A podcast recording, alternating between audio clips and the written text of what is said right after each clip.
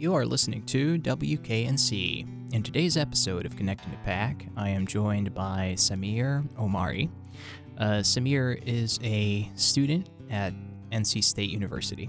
Uh, he is from Afghanistan, and he recently started his uh, graduate program in international studies.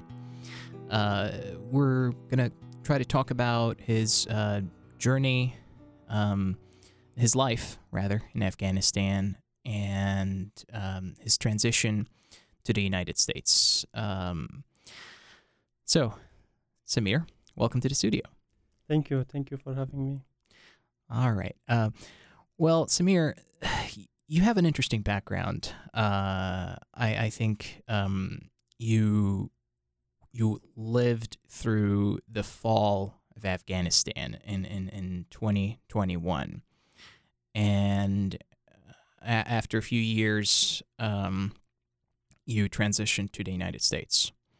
Although I'm, I'm very interested in, in, in this transition to the United States, I would say I'm equally interested in learning more about um, living through the, the, the, the fall of, of Kabul, uh, fall of Afghanistan, and the takeover, uh, uh, the subsequent takeover to Taliban.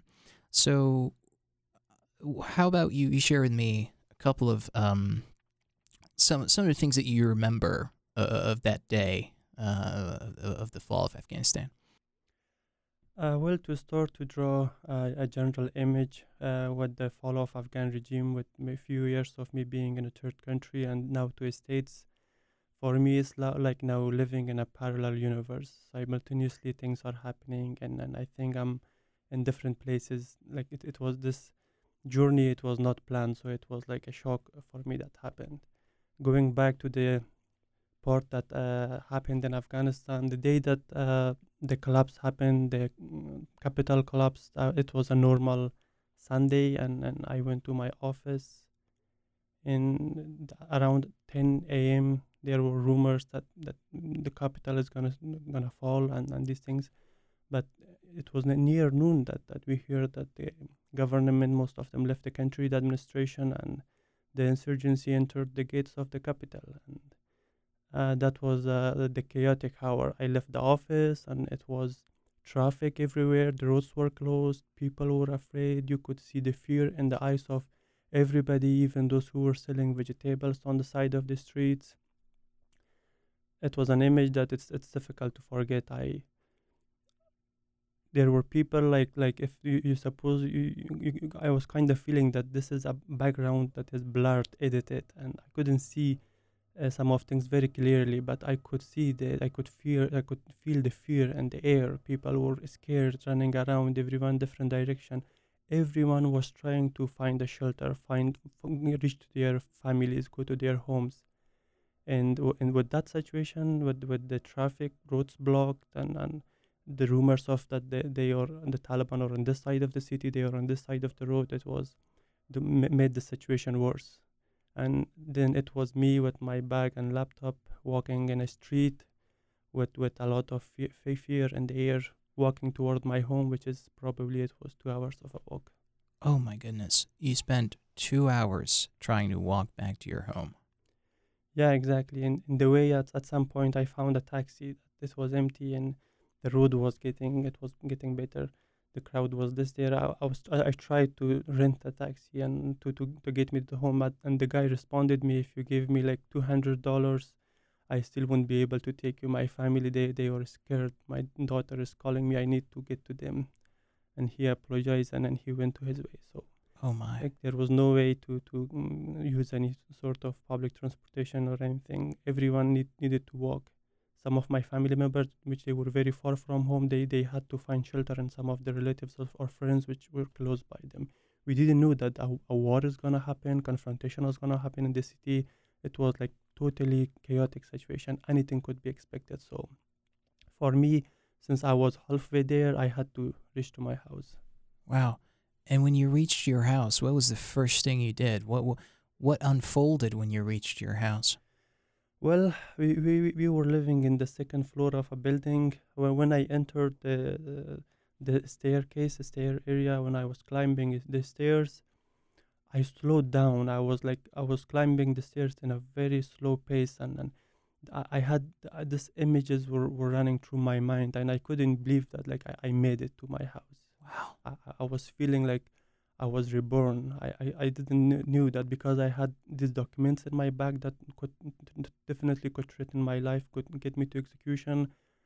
So coming to uh, making this journey of two hours and getting to my to the building, it was a big relief, like a reborn. And when I was climbed the stairs and when I arrived home, I, I saw everyone standing in the hallway and they were all shocked, pale and uh, my little brothers and, and others were, were tasked to destroy the documents that we have. Anything that uh, w- s- w- once you're dealing with the taliban it doesn't matter what, what document you hold.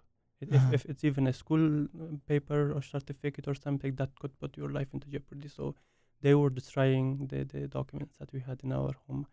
I was a student at the american university at that time and uh, that, that uh, american university was a big target. And I saw they, they, they were they started to put my documents into the water and, and, and destroy them. Tearing, Wow. tearing them was not an option. To if if you could tear the documents and put them in a garbage, it's, it still it could it could could make suspicions. So they had to soak them in the water and destroy them.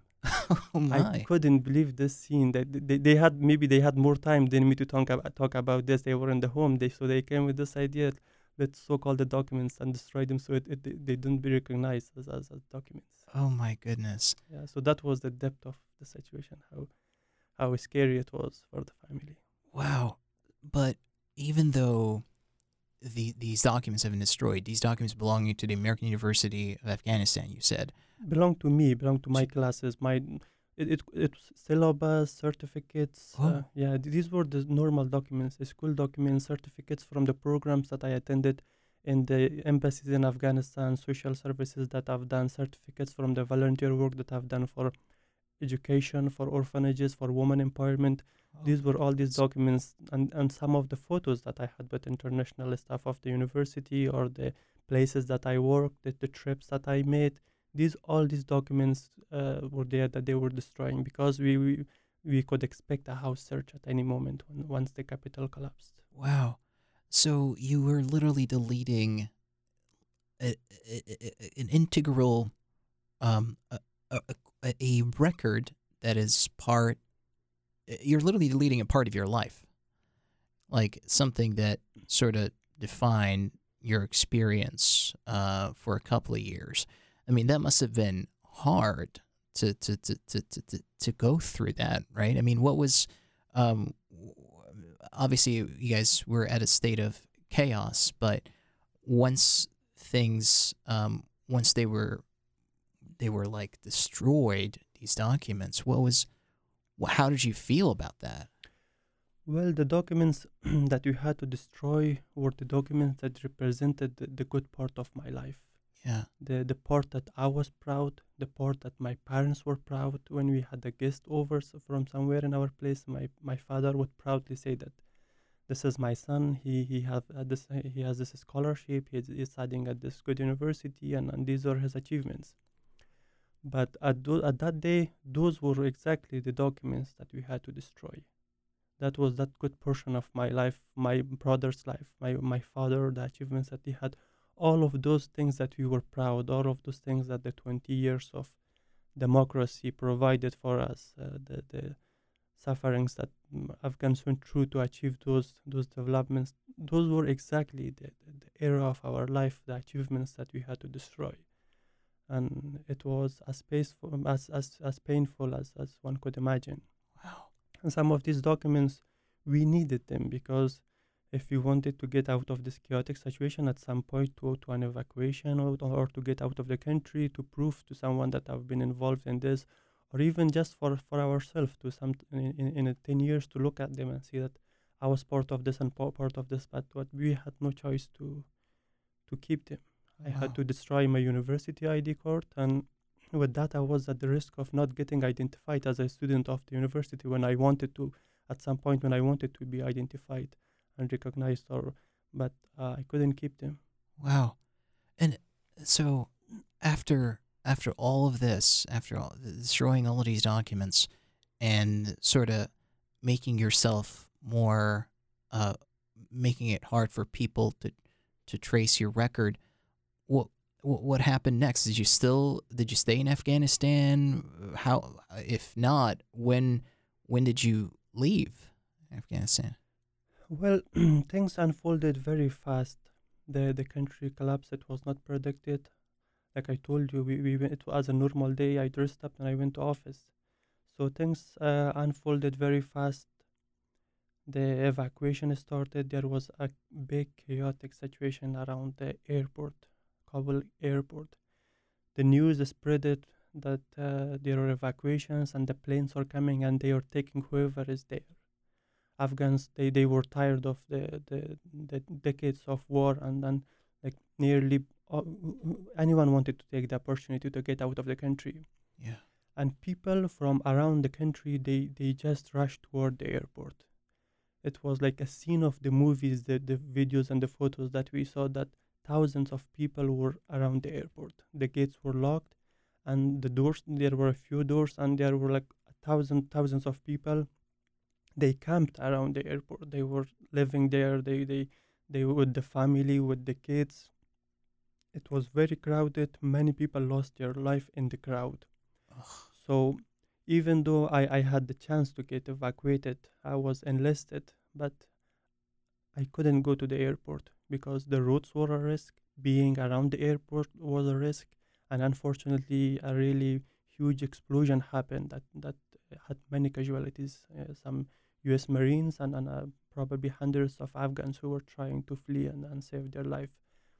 So leaving the country at, at that point was not an option for me. I couldn't find it in myself to, to go and spend weeks uh, on the, on that situation around the airport to, to get into the evacuation. So the only option that I had was me and my family to stay in hiding. Wow. And you stayed in hiding in your in your house, or did you have to find a different spot to, uh, um, to I guess that, that that would be considered more uh, that would be considered safer? Uh, definitely, we, we had to find uh, another house. We we found another place that uh, a, friend of a friend of uh, my parents had, and we we moved there temporarily. But we ended up staying there for nearly three months. Three months. Yeah. And what was going through your head at that time, and uh, your your I guess what was going? How did you guys survive those those three months? I mean, it must have been more chaotic, right, after the fall. Well, we had to erase whatever that could be traced to us to recognize as our involvement with, with even if it was not political or if it was not related to the security, any involvement with education, with the Afghan government, with the with my university, with anything that could be, and there were many of the, those were, red flags for Taliban. So we need to get rid of the any connection, anything that could trace to us, that could trace us to those involvements, and we were living in in uh, with the minim- minimums, and we were our movements were at the minimum level. We were only leaving house for getting essential essentials or, or groceries and uh, we had s- spare phones a phone that the guy who the one who's leaving the house could carry only that phone that phone didn't had a record or, or the numbers saved or photos that, that could endanger the person Wow. so we had to take turns leaving the house and, then uh, manage there And for three months, you guys had to do that. You couldn't deviate from any of these steps uh, of like taking turns or like um, minimizing your ability to leave the house, or you had to stick to that routine. Exactly. I'm sorry, I hope you could that. Uh, leaving the house, uh, it, it was a, a danger that we could not take.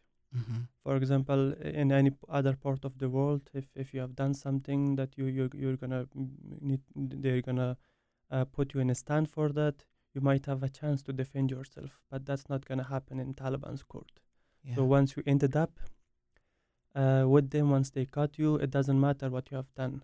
As long as you can, as they can label you with, with the smallest thing, then then probably you will face execution. oh my God. The, the one one of the main factors, the spirit that the, the fighters they had, it was revenge, because because of the attacks that happened in their villages and their places by the NATO and, and Afghan military. They lost their family members, and the revenge was a huge factor. And they blinded the fighters. They they didn't care if, if this this person deserved execution or not. They, they they were just executing people. They were taking revenge for the family members that they lost. Wow. And I'm sure you guys were obviously you were at a state of uncertainty. You were very scared. Uh, but how did you how did you manage to leave? How did you manage to evacuate? Uh, well, our evacuation was uh, a, a really complicated and discreet process, uh, as as we could not take part and, and answer or follow the instruction from the calls that we were receiving because the contact list of the students of American University were released and we, we received the news that an email came that said that the Taliban's are posing as an evacuation group and they are calling the American University students and they giving them instruction for a location for evacuation. And when a student follows the instruction, they're gonna face a, a house or a safe house of Taliban where the students are gonna be arrested. So the process that, that we were involved that we, that we got part of it was an evacuation that were very discreetly and by by a really big group it was planned and I think for me it was near the more early morning that I received a call uh, from a US number which were part of the evacuation group and they told me that there is this opportunity if you want to be part of it. I'll, I'll need to uh, escape most of the details of the sport, but Mm-hmm. uh, since uh, they could prove the credibility and, and I agreed to follow with them with the instructions. And that was that was how, how that group managed to get us out of the country with the support of Qatar government. We had we could enter the airport and leave the country. It was actually the second attempt. The sec- the first attempt was a, a f- failed attempt that we couldn't get into the airport. A chaotic day as well, but the second attempt with the involvement of uh, a group of organization, individuals, and countries, uh, it made it possible for, for a group of us, which were which we were a hundred, I think, we um, a hundred and ten. We could uh, we, we could live we could leave the country Wow. after three months. And with with this group that you were part of, how many of these people did you know? Uh, actually, a good number of them because they were all students of the American University of Afghanistan. Yeah. I had my, my some of my best friends, uh, probably around twenty people that that I knew, and that was a blessing. Yeah. Yeah. Um wh- where did you guys go after you left Afghanistan? What was the next destination? Uh, we landed in uh, Qatar. The, the the first the initial call that I received that I talked about, Uh-huh. they gave us the roadmap that you will end up in Kurdistan region of Iraq. Yeah. So if you agree to this evacuation, if you want to part of it, you're going to be transferred to evacuated to Qatar and then to Kurdistan region of Iraq. So we had our first flight to Qatar, and after I think three weeks, we flew to Kurdistan region of Iraq. There was a university, American university there that they, they could host us. So that's where we ended up. Mm. And uh, what was that like? Was there a set plan? Was there, I guess, um, a rough sketch of what you guys were supposed to do for the next? I don't know how many weeks, months, or years you guys are planning to stay there. What was what was that like? Uh, well, as as chaotic as the process of relocation and evacuation uh, was, and uh, for us it was also uncertain, uh, uncertain, and it was unclear that how long it's gonna take, or even if it would be possible for us to get relocated to somewhere. The university at in Kurdistan was the only place that accepted to host our group, no other country. Oh, and uh, at that time we only knew that we have a place to stay and it was not clear for how long and where we will end up end up we, we, we if, if we could predict at that time. We could say we, we are going to end up, we are going to be here for five years or, or probably less than that. But we didn't have uh, uh, the slightest image of what's going to happen and what, what's going to be in store for us in long term. Wow. So there must have been, other than the fact that uh, you guys were in a state of uncertainty, I mean, it must have been hard to try to navigate. Um, I mean, the, Kurdish society. Oh, I mean, there must have been also, like, I guess, a, a language barrier, right? I mean, how did you guys deal with that for the time you guys spent there?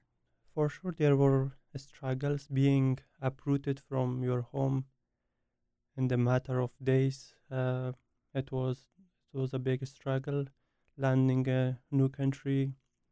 Fortunately, there were cultural simila- similarities in the region, and also the language was a barrier. But after a while, we could, since there there were also similarities in language as well, we could find ways to communicate. Mm-hmm. But th- that was not the, the biggest problem that we were facing at that time.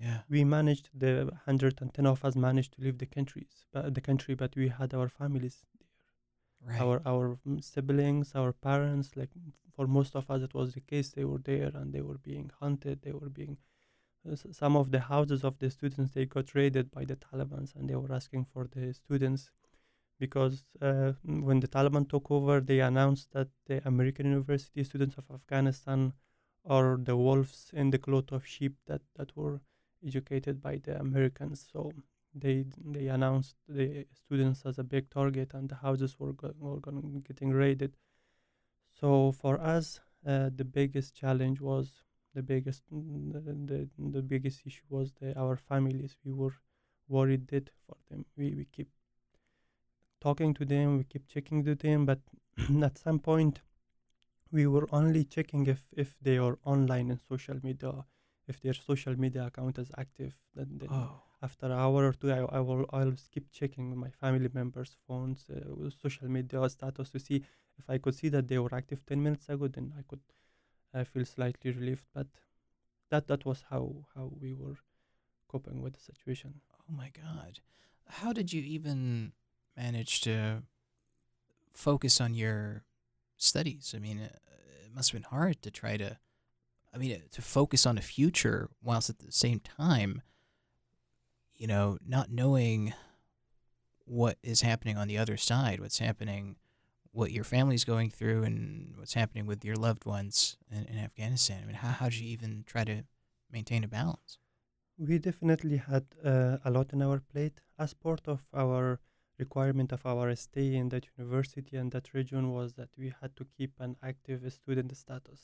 Yeah. So I was involved. Uh, I was enrolled in a master's program as well. The other students. So we had to attend to our classes, uh, manage this shock and depression and stress that, that we, we had from all the things that happened happened and also the stress of our family and, and the the biggest pain of losing the country, our home, the things that we worked hard for for the past two decades, the losing losing of them. We were we were dealing with that pain. It was definitely a critical situation, and we all were trying to uh, be strong and and don't bring it to our face and be grateful for the opportunity that we received and we got relocated Yeah. but it was never easy to to forget or or to get our focus out of Afghanistan, out of what's what has happened there and what's happening. Millions of people are and they are getting hunted. People are getting executed. People are losing their jobs. Can't go to the school and uh, they don't have food to put on their table. Definitely a time that most of us went through a lot of pain and stress. hmm Yeah. I'm really sorry to hear that. Um, it, it must have been really. I can't even imagine how it must have been like to go through that for for more than I guess you know, since since the fall of, of Afghanistan. Um, how did uh, what happened next after Kurdistan? I mean, how did you manage to get to the U.S.? That's I can't imagine how that must have been like.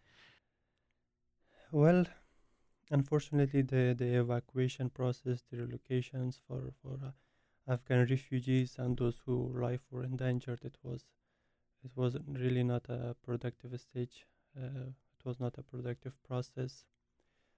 Um, there are thousands of people still they they they are left alone in, in Pakistan or neighboring countries. We also, as part of that group, we were in an uncertain situation, but uh, luckily we had support of some groups, those who uh, helped us with our with the evacuation. Most of us, because of being a student at the American University or the other involvements, we were eligible for evacuation programs for United States, but yeah, these programs had a time frame of from three to five to seven to ten years of process before you could get relocated to states.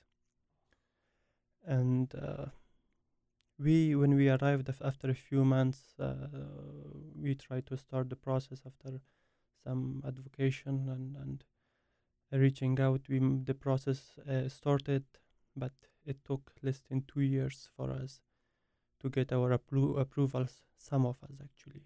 Wow. So we got the approval and in, in different groups we got relocated to states after we passed the whole process of immigration there in the third country. And unfortunately there are still a, a number of our friends that are in kurdistan iraq still waiting for their case to get processed and get relocated to states. Oh my god. And um, at that time when you started applying and you started going through that process um, you had no idea when you were going to receive approval, if that is you were going to receive an approval. What did you have a plan B in mind uh, at that time? Uh, in the status that we had and in the region that we were, unfortunately, we didn't have the possibility for, for a plan B. Wow. All, all our hopes were for this uh, immigration to states, and we reached out to UNHCR, and they also they only had us in list for this uh, for states immigration, not any other country. There was no other country that could uh, accept this number of students, uh, more than a hundred students. Mm-hmm. So uh, now that we relocated, we got here. We most of us we call this process that we we came to a states through a golden ticket. Though it took us two years, but comparing to the other immigrants, other Afghans who were displaced and, and they were uh, they were uh, and they were struggling in a third in a third country. We came though it took two years. Though it was uh, we we faced many uncertainties, many difficulties. We had to reach out to the media, to the uh, Senate members, whoever we could get in touch, and, and people to advocate for us. Uh, but it was a difficult, it was a long uh, process, but we call it a golden ticket. Wow. Did you did you find more peace when you transitioned here to the United States? Was it less was it less stressful your stay here? Or how would you describe it so far? Uh, well, I, I don't want to sound uh, ungrateful for, for what I have. It definitely is uh, a relief and, and a good opportunity to, to get relocated to a state and that I got enrolled at the NCA State, a prestige university. But uh, I, I never got disconnected from Afghanistan. I, mm-hmm. I, I, my some part of me never left uh, the country as as I mentioned i i think like sometimes i think that I, I live in a parallel universe. Sometimes i think i still live in afghanistan. I have my job. I have my volunteer projects. There are the orphanages that i could take them to these mini camps trips to the gardens and everywhere plan hikings with them.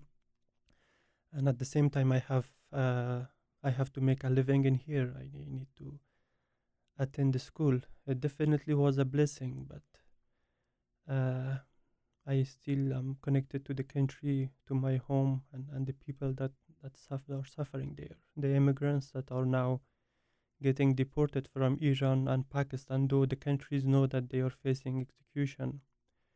Some my some part of my body, my mind is still with them, with the country, with the struggles that the people face in there. I, I never got disconnected from from the sufferings and the situation that is happening in Afghanistan. Wow. This is beautiful. I, I, I just hope that uh, you know, you'd be able to, um, I guess, I hope that all your loved ones would find more peace and, and, and they would find a better environment than what they're uh, experiencing right now. Um, uh, now that we're approaching the end of our conversation, Samir, um, I wanted to ask: Is is your family okay right now? Uh, have you been in contact with them? Are they still in Afghanistan, or did they leave Afghanistan? Uh, fortunately, my parents could uh, leave the country after probably eight months Uh-huh. in uh, after the collapse of the country, and they were in Europe. They after a few, uh, I think, um, two years in Pakistan, they managed to uh, go to Europe. They were there. They were safe, fortunately. But most of my relatives are still in the country, and the it it's a relief that my parents and siblings are safe. But uh, as I said, there are other Afghans and relatives that are in the country that I could never get disconnected from them, and I always pain what what feel. I always feel what they are going through. Wow. Well, it, it's. I know it's really hard, Samir, and I and I and I admire your strength and your patience, and I admire the strength and the patience of all your loved ones and relatives that are um, staying in Afghanistan, and those uh, other Afghans who are who have who have to endure the current situation. Um, thank you so much for sharing this with me, Samir, and for being so brave to uh, go through the details of, of your previous situation. I'm, I'm glad we had this conversation. So I want to re- pre- I want to thank you for joining me. Me too. It was great talking to you, Abdullah. Absolutely. Thank you so much. Thank you. Music that you listened to today is called Koi Discovery Final Event by Independent Music Licensing Collective.